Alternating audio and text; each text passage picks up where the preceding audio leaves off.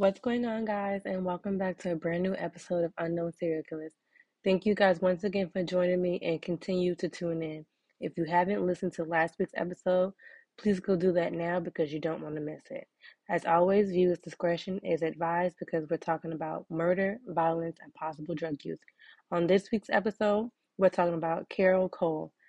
And just as a disclaimer, this is a guy we're talking about.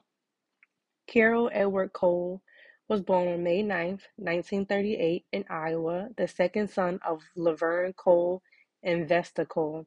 His younger sister was born in 1939, and soon afterwards, his family moved to California, where Laverne found work in a shipyard. Not long after that, Laverne went to fight in World War II.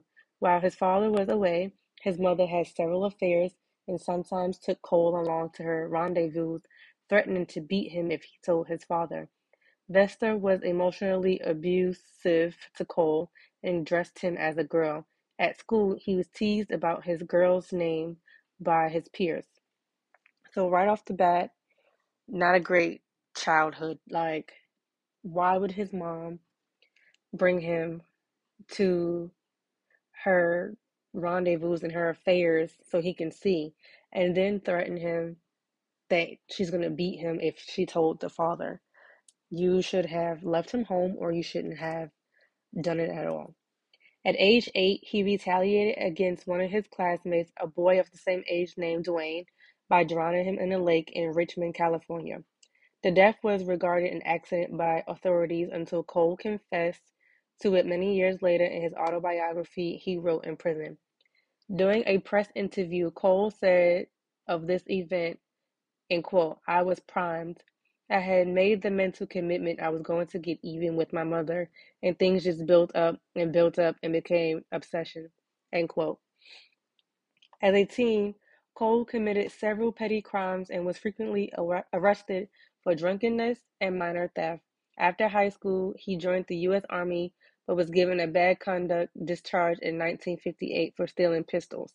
In 1960, Cole attacked two couples parked in cars on a lover's lane. Soon afterwards, he called police in Richmond, California, where he was living, and told them that he was plagued by violent fantasies involving strangling women. So, right there, that was definitely a warning sign because he called the cops and he told them, like, hey, look, I'm having really bad urges and fantasies of strangling women. I think I need some help. And you know, the cops probably just thought it was like a prank call and didn't do anything about it. Cole spent time in various mental hospitals over the next three years. At the last of them, Stockton State Hospital, a doctor wrote, and quote, he seems to be afraid of the female figure and cannot have intercourse with her first, but must kill her before he can do it. End quote. His doctor approved his release in April 1963, despite hospital staff having diagnosed Cole with antisocial personality disorder. Upon his release, Cole moved to Dallas, Texas, where his brother Richard was living. There, he met and married an alcoholic stripper named Billy Whitworth, though he didn't change his perspective towards women.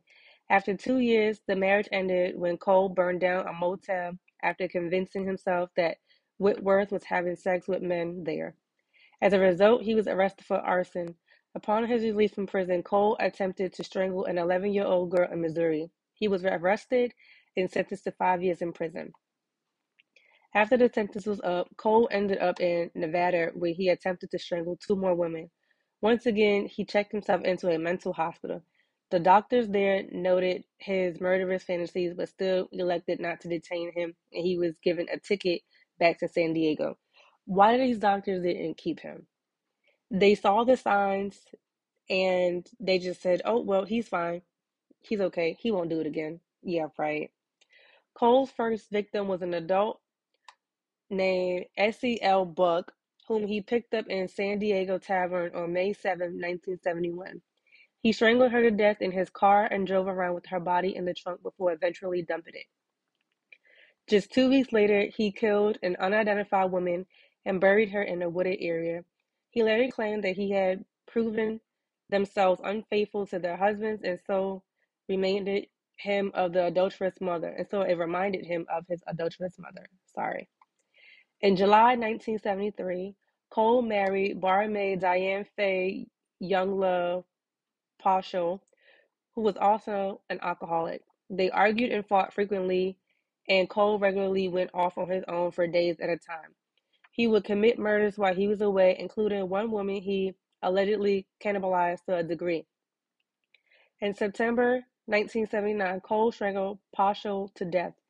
A suspicious neighbor called the police eight days later, but although they found Paschal's body wrapped in a blanket and stuffed in the closet, they decided that she had died because of her heavy drinking, and Cole was released without charge after questioning. Are you serious? This is ridiculous. Cole left San Diego and started moving around again. In 1979, Cole met Marie Cushman at a bar in Las Vegas. That same evening, the two went to a motel where they had sex, then he killed her by strangulation. Following the Las Vegas killing, he returned to Dallas where he fatally strangled three more women in November 1980. Cole was a suspect in the second of these killings and was also found on the scene of the third murder. He was arrested and held in custody. The police then came to the conclusion that the victim had probably died of natural causes, and Cole was about to be ruled out as a suspect before he confessed to, along with this murder, all of the other killings. Cole claimed that he had murdered at least 14 women over the previous nine years, although he added that there may have been more and he couldn't remember exactly, as he was usually drunk when he committed his crimes. None of these crimes would have happened if they locked him up the first go around. On April 9, 1981, Cole was convicted of three of the murders committed in Texas. He was sentenced to life at the Huntsville prison. In 1984, Cole's mother died, and his attitude was, was reported to have changed. He agreed to face further murder charges filed in Nevada, even though it could possibly mean the death penalty. In February 1984, Cole was extradited to Nevada, where he was tried and convicted for the strangulation deaths of two women in 1977 and 1979. In October 1984, Cole was sentenced to death in Nevada. When his sentencing was passed, he said, quote, thanks, judge, and end quote. Anti-death penalty campaigners, including the American Civil Liberties Union, ACLU, tried to have his sentence commuted, but Cole protested. Cole was executed by lethal injection at Nevada State Prison on December 6, 1985. So, if the police would have caught on to him sooner, maybe some of these women, or most of these women, wouldn't have had died in the hands of this man. When he died, he was only 47 years old. And you can tell as his um growing up, he I mean, his life growing up in the early age wasn't that great. So of course he was at his mom and just figured like all women were the same. Thank you guys for tuning in this week. Hopefully you guys come back next week and listen to another unknown serial killer story. As I always tell you guys, please be careful who you talk to and who you bully because you never know who they kill. See you guys next week.